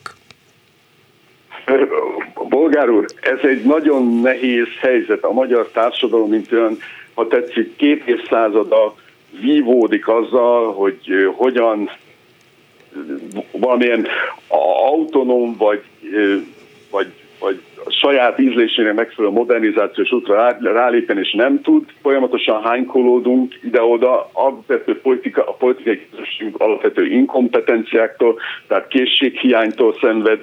Ebben a helyzetben sikeres ellenzéki politikusnak lenni az Orbánnal szemben, aki az előbbi dolgot pontosan ismeri és kihasználja, ellenzéki politikusnak lenni ilyen helyzetben nem könnyű dolog. Én nem azt mondom, hogy, hogy az, aki nekünk majd valamikor elhozza a megváltást, nem hiszem, hogy lesz ilyen, de tegyük föl, annak ne maximálisan tehetséges, és a mai felhozatalnál nagyságrendekkel, jobb képességűen benne kell lennie, mert nem elég az, hogy beülök a parlamentbe és ott egy szépet jót fecsegek, mert azt én is meg tudom csinálni a saját Facebook oldalamon. Ettől én pénzt nem fogok keresni, és nem leszek rosszabb hatásfokú, mint bármelyik ellenzéki politikus, és nekem a saját közegemben nagyobb a hitelem, mint az ellenzéki politikusnak a sajátjáiban. Tehát ezt, ezt a kérdést ezt úgy lehetne csak megválaszolni, eleve a szavazónak föl kell tennie magába a kérdést, tényleg a legnagyobb problémának az Orbán rendszer részét, létét tartja ez az ellenzéki politika, vagy politikusi közeg? Tegyük hogy azt válaszolják, hogy igen. Nos, ha valóban ezt tartják, akkor miért nem találnak egy megoldást, ami nem csak a fecsegésből áll, hanem attól kezdve, hogy az utcát hogyan szervezik meg, hogyan szerveznek másodlagos sajtót, szamizdatokat, amit akarunk, nem akarom sorolni mindezek a dolgokat, mindenki el tudja képzelni. Ez, amit csinálnak, ez nem ellenzéki színvonal. De kedves Béndek úr, megint valahogy... Kedves, igen, nem, igen. Az, azért, azért, azért hangsúlyozom ezt a kedves Béndek urat, hogy még csak véletlenül se értse félre, hogy, hogy én azért opponálom, mert nem értek egyet alapvetően azzal, amit mond, mert nagyon sok mindenben egyetértek, de lehet, hogy a saját cikkében benne volt a válasz csak, csak nem biztos, hogy ebből bárki olyan következtetést vonhat le, hogy akkor ezek után másképp csinálom, mert azt írta, hogy a magyar nép messze nagyobbik hányadának ősei jobbágy vagy szolgasorból jöttek. Aztán az őseik és vagy már maguk a kommunizmusban proletarizálódtak, a felmenőiket és vagy őket átlök, átlökték az úgynevezett rendszerváltáson, és végül Orbán karmai közé kerültek. Vagyis ha a magyar társadalom többsége olyan, hogy gyakorlatilag kiszolgáltatott és védtelen az ilyen gátlástalan hatalommániákus önkényurakkal szemben, mint Orbán Viktor, mert nem érti és nem érzi, és nincsenek olyan történelmi tapasztalatai és családi hagyományai, hogy hogyan lehet ezzel szembeszállni, akkor miért várjuk el az ellenzéktől, hogy ők tudják, ők érezzék, vagy hatást tudjanak gyakorolni a társadalomnak erre a nagyobbik részére, amelyik számára minden érv hatástalan lepereg róluk, hiszen az ő történelmi tapasztalataik amúgy is más sugallnak. De kedves bolgár úr. Jól el fogunk beszélgetni. A, a, most azokat az embereket mi fizetjük, és ők úgy tesznek, mintha a helyzettel tudnának valamit kezdeni. Ugye a másik út az, hogy azt mondják, hogy emberek, nem tudok mit kezdeni ezzel a helyzettel, vagy azért, amit a Péndek Péter írt, vagy azért, mert ez, vagy azért, mert az. Nem tudok ezzel, itt vagyok fizetni Látom, hogy semmi más nem tudtam csinálni, mint elrabolni a szocialista párt szavazóinak egy részét, és egyébként a pártomat azon a szinten tartani. A legelutas, pártomon kívül a legelutasítottabb politikusként, hogy véletlenül se hozhasson létre egy egységes ellenzéki közleményt, hiszen hozhatna létre az, aki 2010 előtt lehetővé tette, az országot olyan állapotba sodort, hogy az Orbán Viktor hatalomra jusson. Tehát ez egy borzasztó bonyolult helyzet, a Donát Anna megpróbál mindenféleket mondani, de nyilvánvalóan az átütő az kevés, de ő az, aki az utóbbi hetekben közelítette azt a problémát, hogy egyfelől van egy borzasztóan terhelt, ahogy mondtam, készséghiányoktól szenvedő magyar politikai társadalom, politikai közeg, másrészt van egy igen szervezett bűnözői közeg, ami ezt rabul ejtette. Erről kéne beszélni, és erről kéne kerekasztalt, alternatív parlamentet, sorolhatnám mindazt, amit én egykor kezdő és aztán hamarosan a karrieremet befejező pártvezetőként már tettem javaslatokat, mert akkor világos volt, hogy a szokásos politikai demokráciába tartozó eszközökkel ezt a játékot nem lehet lejátszani. Az ellenzék máig úgy tesz, mintha politikai demokrácia volna. Már 2014-ben nem szabadott volna beülni a parlamentbe, de beült, azóta is ott ült, nulla hatásokkal dolgozik, áltatja a közönségét, és tönkreteszi az ellenzékhez fűzött reményeket. Úgyhogy itt nem az a kérdés, hogy ők mit tudnának tenni, nagyon sok mindent tudnának tenni. Először is Abba kéne hagyni azt, amit most csinálnak. Ezek Abba szerint. kéne csinálni, radikálisan szakítani kéne azzal, amihez persze, hogyha produktív, termékeny utózmányt akarunk rendelni, akkor először nekik össze kéne tudni ülni, azoknak, akik bíznak egymásban, tudom, hogy az ilyenek kevesen vannak, azoknak, akik bíznak egymásban, és végre innovatív, akármilyen ellenzéki politikát folytatni. Én nem tudom, mi lesz az, én azt tudnám tenni, amit nyilván nem fogok megtenni, annyira nem érdekel az ország, hogy felgyújtsam magam a parlament előtt, bár a Fidesz média azt is kimagyarázná valahogy, de valami ennél csak egy sokkal kevésbé radikálisabb dolgot kéne csinálni. Igen, elmondaná, hogy ön egy komcsi konzervatív valójában. Így szóval van, persze, persze. Nyilván ahhoz, hogy az ellenzék radikálisan más csináljon, ahhoz kellene egy alkalom, de lehet, hogy ez az alkalom bármennyire nem szeretnénk is bekövetkezik, és Orbán tényleg kirángatja az országot az Európai Unióból. Ha például ez megtörténne, vagy erre megtennék az első konkrét lépéseket, akkor ez például alkalomként szolgálhatna arra az ellenzék számára, hogy na jó, eddig volt, eddig próbálkoztunk az úgynevezett hagyományos parlamentarizmussal, de innentől kezdve ehhez nem adhatjuk a nevünket, a személyünket, nem kaphat, nem veszünk fel innét fizetést, ez az ország a vesztébe rohan, mi pedig kivonulunk a parlamentből. Valami ilyesmit tudna elképzelni? Nem szeretném, ha ez a forgatókönyv így következne be, de nem lehetetlen már nem tudom ezt elképzelni bolgáron már nem az, hogy a Huxitra sor kerül, hanem az, hogy az ellenzék képes lenne nem csak megakadályozni, hanem egyáltalán föllépne vele szemben. Ez nem így megy.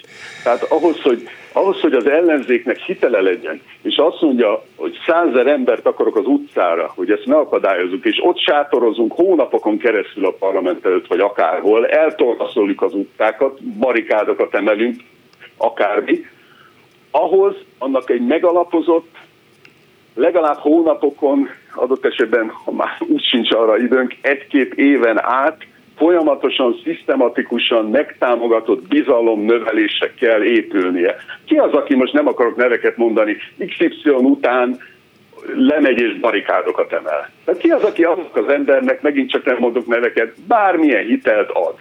Hát azt tudjuk róla, hogy ennyi és ennyi pénzt kap, máshonnan meg ennyit szerez, mert hiszen halljuk önkormányzati szinten a korrupciós összefonódásokat és stb.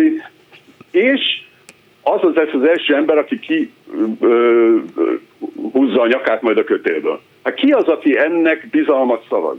Ez nem megy úgy, hogy én már uh-huh. elcsattintja a kezét, és azt mondja, hogy emberek, ezt már nem tudjuk, és hol meg fog jelenni. Értem. Miért nem szervez az ellenzék, miért nem képes az ellenzék évek óta egy minimum tízezeres gyűlés szervezni?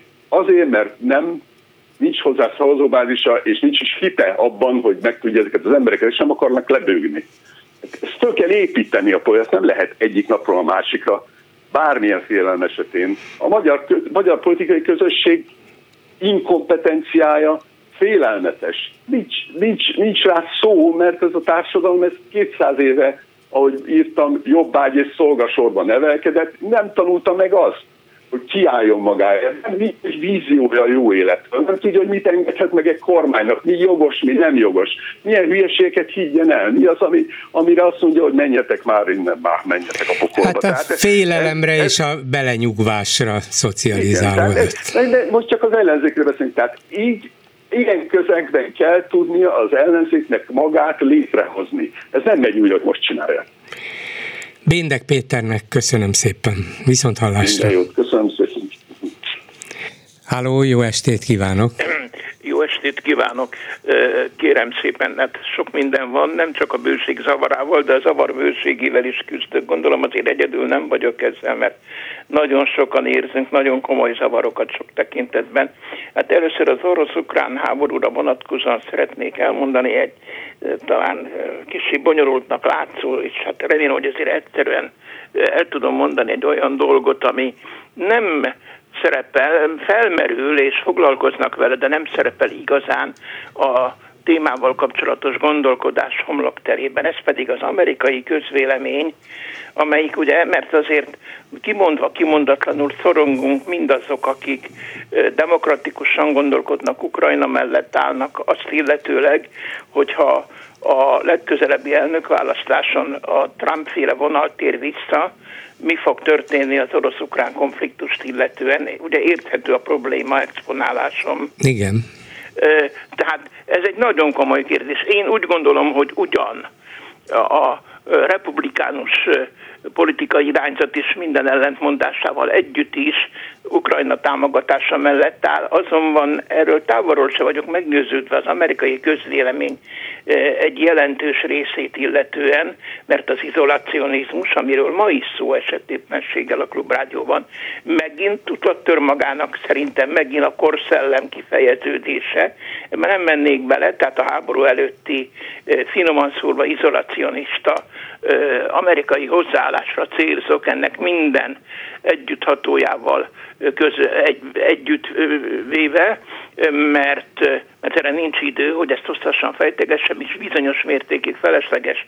Tehát én azt gondolom, hogy mivel Európával szemben minden feltételezéssel szemben az amerikai közvélemény erőteljesen idegenkedik, mert leszámítva az olasz, a lengyel és a zsidó közösséget Amerikában komolyan Európához, Európa sorsához nem kötődnek más amerikai e, csoportok, és nem izgatja őket távolról sem olyan nagy mértékben Európa jövőjének a sorsa, mint ahogy ezt minden Európában Európából gondolnánk. Nem tudom, érthető volt-e a Hát érthető, akkor még egy kicsit érthetőbbé teszem azzal, hogy, hogy Amerikában a fehér többség egyre kisebb, még megvan, de egyre többség, tehát a fehérbőrű és az Európából bevándorolt többség. Ez azt jelenti, hogy az embereknek a, a természetes, hagyományos, történeti, vagy éppen még létező rokoni kapcsolatai egyre lazábbak az amerikai társadalom egészében, hiszen egyre több a Latin Amerikából érkezett bevándorló, a, a fekete színes bőrű, és ahogy az ő arányuk növekszik, növekszik a társadalomban, úgy lehet, hogy Amerika izolacionizmusa is, és az Európától való távolodása is erősödni fog szerkesztő végtelen előzékeny, én nekem is ez lett volna a következő gondolatom, hogy ezek eleve távol állnak, ezek a népcsoportok az USA-ban, mint ahogyan ezt kiválóan érzékeltette, a hátteret is ragyogóan megvilágítva. Tehát ez nekem nagyon súlyos aggályom. Egyéb politikai aggályokról nem is beszél, de én itt csak azt akartam exponálni, hogy milyen súlyos veszélyek árnyéka vetül rá a világpolitika közeljövőjére az Egyesült Államokat illetően nem tudom, hogy ez Igen, de azért egyelőre, és még két évig mindenképpen Biden és a demokraták maradnak hatalmon. Szerintem ez az elkötelezettség Európa mellett és Ukrajna mellett megmarad, még a republikánusok sem merik és akarják ezt teljes mértékben megfúrni. Biztos, hogy itt-ott igyekeznek betenni ezt azt Bidennek, de, de egy teljes visszafordulás hátraarc, ez szerintem lehetetlen. Ez, ez Amerika vereségét jelezni, és ezt ők sem fogadhatnák el hát ha képesek ezt felmérni, és a tömegnyomás nem fog ellenkező irányba hatni, amit remélünk természetesen. Én csak egyben nem osztom az ön álláspontját egyébként maradéktalanul. Az, vagy persze lehetséges is jó lenne, ha úgy volna, hogy két éven belül ez a háború befejeződne, erre azonban mérget egyikünk se vehet. Nem, fájdalom. nem, sajnos nem. Úgyhogy itt azért nagyon komoly, aggasztó kérdések merülnek fel a jövőt illetően. Egyrészt ezt szerettem volna exponálni, azon kívül a Bindek úrnak a hozzászólását, illetve az elemzésének a kiindulása a magyar társadalom gondolkodásának rendkívül problematikus. Mi volt azért, mert ez egy nagyon fejletlen közvélemény, demokratikus tapasztalatok, és főként demokratikus gyakorlat. Tapasztalatok, ezek mérték, hiányoznak elsősorban, ugye? Ez átélt tapasztalat. Ez most, hogy ennyire folytogat az időhiány, hogy egyre nagyobb szükség lenne erre, és egyre kevesebb idő áll rendelkezésre, ez finoman szólva, ez is több, mint aggasztó, ezt Ampászan Bájdővé szerettem volna megjegyezni, és aztán még valamit, egy ma reggeli hozzászólás volt, az Ötvös Károly Intézet egy fiatal és kitűnő, intelligens, okos és tehetséges szakember szólt hozzá, akinek sajnos a nevét nem sikerült megjegyeznem. És Azt hiszem Lázár Domokosnak hívják. Igen, nagyon emlékszem. köszönöm a segítséget. Azonban mivel fiatal, elsősorban azért gondolom, hogy az álláspontjának van egy olyan része, mivel én azt hiszem sajnos ebben biztos vagyok, hogy sajnos sokkal bőségesebb tapasztalat birtokában nem tudok egyetérteni, ez pedig az, hogy az orvoskamarának vagy szembeni fellépése a kormánynak, ugye mondanom sem kell, hogy miről van szó, ez majd meg fogja bosszulni magát gyorsan és nagy mértékben, amiatt, mert a ellátás romlani fog. Hát, hogy romlani fog, ebben tökéletesen egyetértek. Megbosszulni azonban szerintem hosszabb távon ugyan valószínűleg meg fogja bosszulni magát, de rövid távon én ezt egyáltalán nem gondolom. Van egy fájdalmasan jó címmel rendelkező könyve az Arnold Zweignek, aki Stefan Zweig öccse volt, és nem erről a témáról írt, én csak a könyv címére utalnék, a regény címére. Halálodra magad maradsz, így hangzik magyarul a, a, a könyv címe. a könyv címe jeder Mann stirbt sich allein, de e, ezzel csak azt akarom hangsúlyozni, hogy sajnos minnyáján magányosan haldoklunk. Ez nem közük. A haldoklásunk mindig magánügy, kivéve a rendkívüli eseteket, vagy e, neves és közismert emberek e, tragikus halála, ugye itt most sajnos számos példa volt a Tamás, Gáspár Miklóstól szegény Dunai Tamásig, de egyébként ez nem közügy, tehát eznek nem lesz számottevő mértékű közére életi visszhangja. Nem, valószínűleg az egészségügy romlása nem fogja a magyar társadalmat megrázni, hogy nem. na hát ez így nem mehet tovább, mert ez egy lassú folyamat, és mindenki azzal a szomorú tényel is tisztában hogy előbb-utóbb így is úgy is meghalunk. Ez, persze, és, persze, hosszabb távon ennek lesznek konsekvenciái, csak kérdés, hogy a halálunk addig várat-e magára? Igen, Sajnos, igen. hát egy át kettő, én úgy gondolom, hogy ezt a taxis blokkáddal hasonlított össze az a tévedés, hogy az a, az ország közlekedését bénította meg. Azonnal. A Azonnal és érezhetően. Így az van. egészségügy romlása pedig lassú, folyamatos, szinte észreve. Észrevehető persze, csak az ember bemegy a kórházba, bosszankodik, hát ez felháborító. De ha kijön, ha meggyógyítják, akkor azt mondja, hogy hát borzasztó volt, de élek. Hát ha, az... ha pedig már nem él, akkor meg már a szörnyű tapasztalatairól amiről nem tud beszámolni. Így van. Tehát a dolog na, annál pusztítóbb erejű lesz, mint amilyen konzekvenciákkal jár. Nagyon is. Ez az egyik legtragikusabb vonása ennek a szituációnak. Természetesen, ami az összes egyéb összetevőnek a következménye. Úgyhogy összefoglalom, és nagyon köszönöm a hatékony segítségét. Ezt szerettem volna elmondani. Minden jót kívánok, viszont hallásra. Köszönöm, viszont hallásra. A Facebook kommentelőinké a szó. Lőrinc Sava több témában, eh, szervusz Üli, köszöntöm a hallgatókat, több témában szólaltak meg a, a kommentelők, elsősorban a politika felfogásáról beszélgettek, egy diktatúrában az ellenzék nincs a parlamentben, véli egy kommentelő, az utcán szervezik a polgári ellenállást, vagy börtönben ülnek. Erre válasz ö, érkezett. A Dumában is van ellenzék, aki eljátsza a politikai ellenfél szerepét. Múltkor Orbán azt mondta, hogy Putyin el is vesztheti a választásokat. Ha-ha. Hát igen.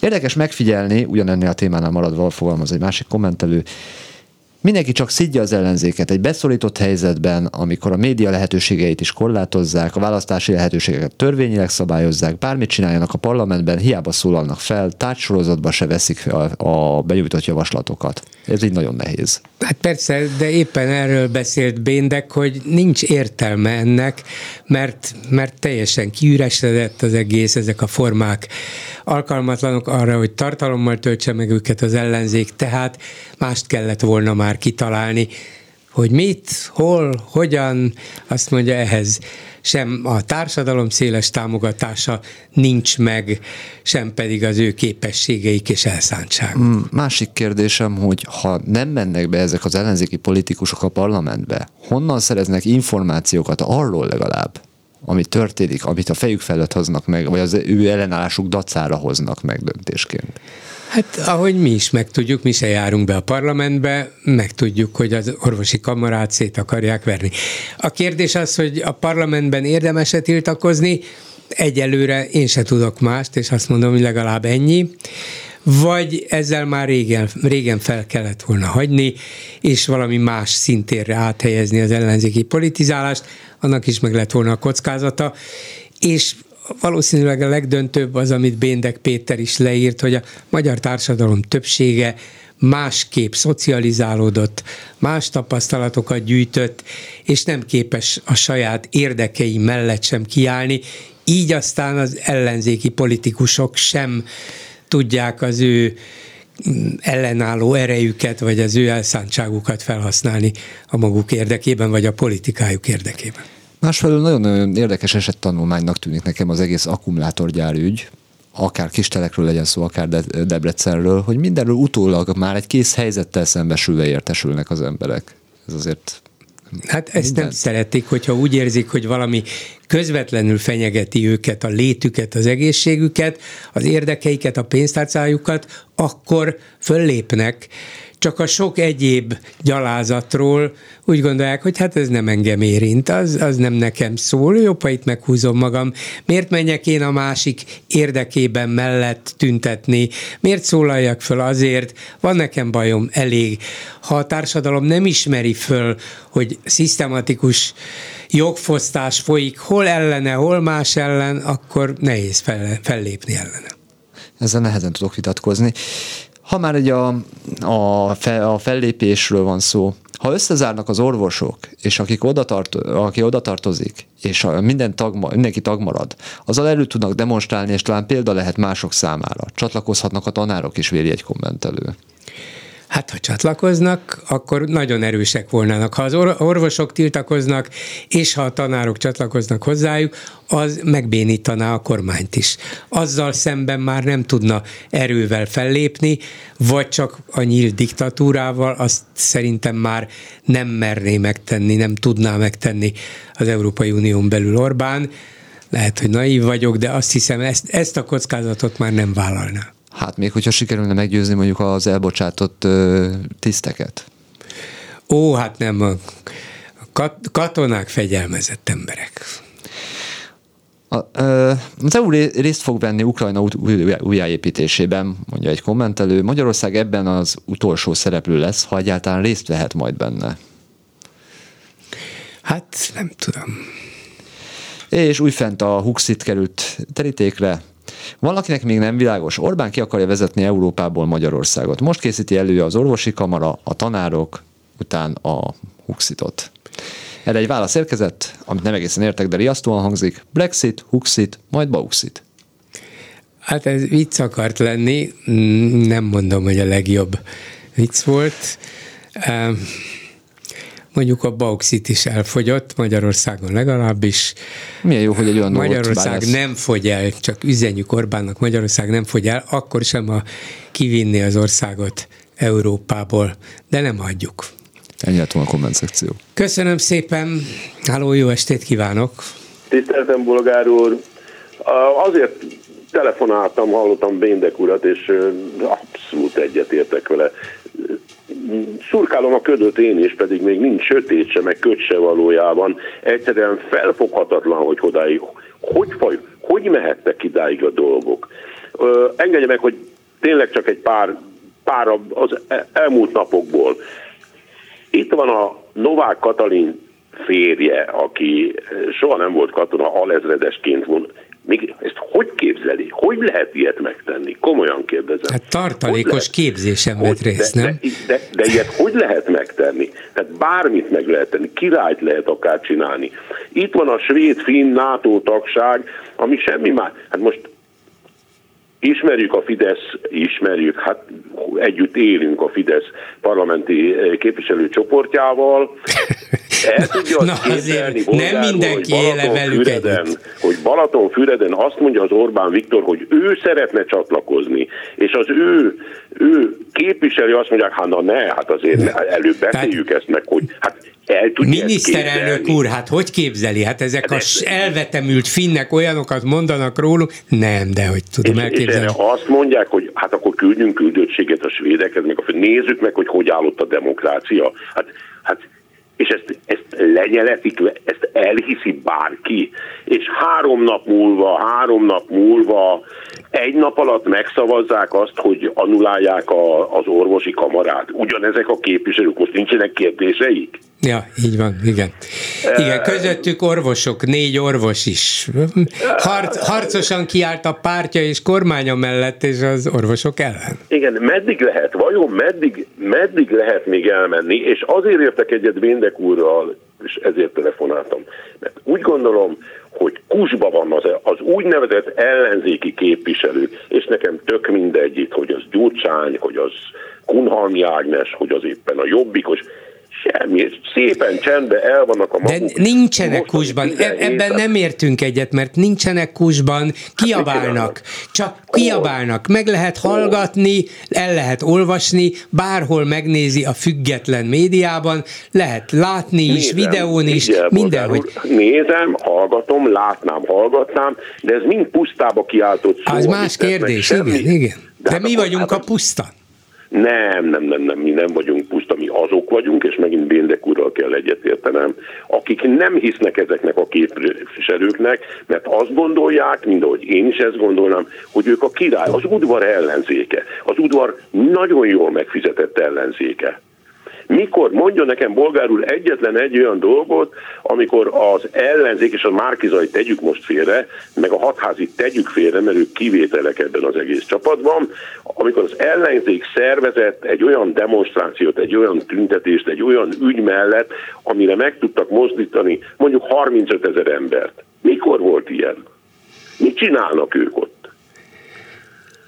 De tényleg, mikor? És hallom, és az, azt azért tessék már elgondolni, hogy, hogy amikor civil kezdeményezése, akár a pedagógusok, akár, és persze jól fel vannak osztva egymás között, ez nagyon ügyesen föl vannak szalámizva, azt kérik, hogy ja, csak pár zászlók ne jöjjenek, mert pontosan tudják, hogy senki nem hisz nekik. Hát józan észsel azt gondolhatná valaki, hogy van egy parlamenti párt, egy erős, nem fogok nevet mondani, egy, egy erős frakció a jelenlévő, és az, az mellém állna, ha én tüntetni akarok, ezzel erősíti az én tüntetésemet, hogy mondják ezt, legalizálja az én tüntetésem, és teljes súlyával mellém áll. De senkinek nem kell. Mindenki azt mondja, ne jöjjenek. Hát ez miért van? Én, én azért emlékszem egyrészt CEU-val kapcsolatos tüntetésekre, azok legalább ilyen 50-60 ezres tüntetések voltak, és 2018-ban a választási vereség után volt két legalább 80 százezres tüntetés Budapesten, amikor a hatalmas csalódás söpört végig az ellenzéki szavazókon, kétszer is hatalmas tömeg vonult fel Budapesten, na az volt tulajdonképpen az utolsó, és lehet, hogy ott temett el magát az ellenzéki szavazó én, is. Én, én hadd mondjam azt, én is emlékszem ezekre, de én nem arra emlékszem, hogy ezt az ellenzéki pártok szervezték, legfeljebb jelen voltak a pártok. Mind ahogy a pedagógus tüntetést, ami hatalmas tüntetés volt, ami megtöltötte a, a fővárost. Így van, ez a pártok tavaly október 23-a, így van. Hát azt is megtöltötték, Igen. nem a pártok. Én, a, én konkrétan arról, de szerintem nem is nem, nem önnel szeretnék vitatkozni, csak azt gondolom, hogy azért tudnak bármit megcsinálni, bármit meg tudnak. Én azon csodálkozom, hogy nem tábornokká nevezték ki a Novák Katalin férjét, mind ahogy, hát ezt sokan elfelejtik, a tekkes embert, aki sofőrje volt a, az Orbánnak, egy kiugrott rendőrőrnagy, hát az rögtön vezérőrnagy lett, vagy dandártábornok lett Igen. elsőre. Hát most miért ne le, hát Miért ne nem lehetne? lett, Persze, miért nem persze. lett dandártábornok a Novák Katalin Hát lehet, hogy majd jövőre. Igen. Lehet. Vagy, vagy hát nem, nem sem. Szóval nagyon elkeserítő, nem csak az, azért szeretem hogy hangot adni a véleményemnek, hogy nagyon sokan gondolkoznak úgy, ahogy a Béndek úr, és nagyon sokan gondolkozok, én is beszélgetek olyan, akik azt mondják, hogy nincsen, hát ezekkel nem lehet. Hát ezek kilóra meg vannak véve. Hát ha hát nincsenek is, nem, nem hiszek abban, hogy meg vannak véve, csak nem találják nem, a megoldást. Hát, hát, hát azért, mert az, hogy fizetik őket, de, de egy csomónak van szakmája. Nézze hát meg akár Komáromi Zoltán a legutóbbi időkig háziorvos volt, megért a szakmájából, mellette politizál. Dávid Ferenc remekül a megért. Ferenc kivétel a gyári de, de, de. országos szövetségének, vagy én, igen. Őt, őt, őt, Vállalkozók ország, igen, igen. igen Tehát csak, nem, csak. nem igaz, hogy meg vannak véve, csak de nem találják úr, a fogást. De bolgár úr, ha nem találják a fogást, ha jól el vannak a néhány millió forintból, amit havonta eltesznek, és nem az ízítség beszél belőlem, így el nekem, akkor, akkor föl lehet állni, és ahogy tetszik mondani, Dávid Ferenc profi gyáriparos volt, föl lehet állni Komárominak, profi orvos volt, és a többieknek, és azt lehet mondani, hogy elvtársak, uraim, barátaim, ez nekünk nem megy, Csinálják. Na jó, itt, csinálják, itt folytatjuk holnap a hallgatókkal, hogy miért nem okay. megy ez nekünk. Köszönöm. De miért nem megy ez nekünk? Jó, Viszont köszönöm, hallásra. hallgatni fogom, minden jót. Még egy hallgatói korrekció, egy másik hallgató megjegyzésére, hogy Arnold Zweig írta volna ezt a édes főzik a lány, vagyis, hogy halálodra magára, magadra maradsz, nem Hans Fallada volt. Csak hogy tudjuk, és pontosan tudjuk, a megbeszéljük mai műsorádban közreműködött Král Kevin, Lőrinc Csaba, Erdei Tünde, Lehocki Miriam és Kemény Dániel, Bolgár Györgyöt hallották. Viszont hallásra holnap.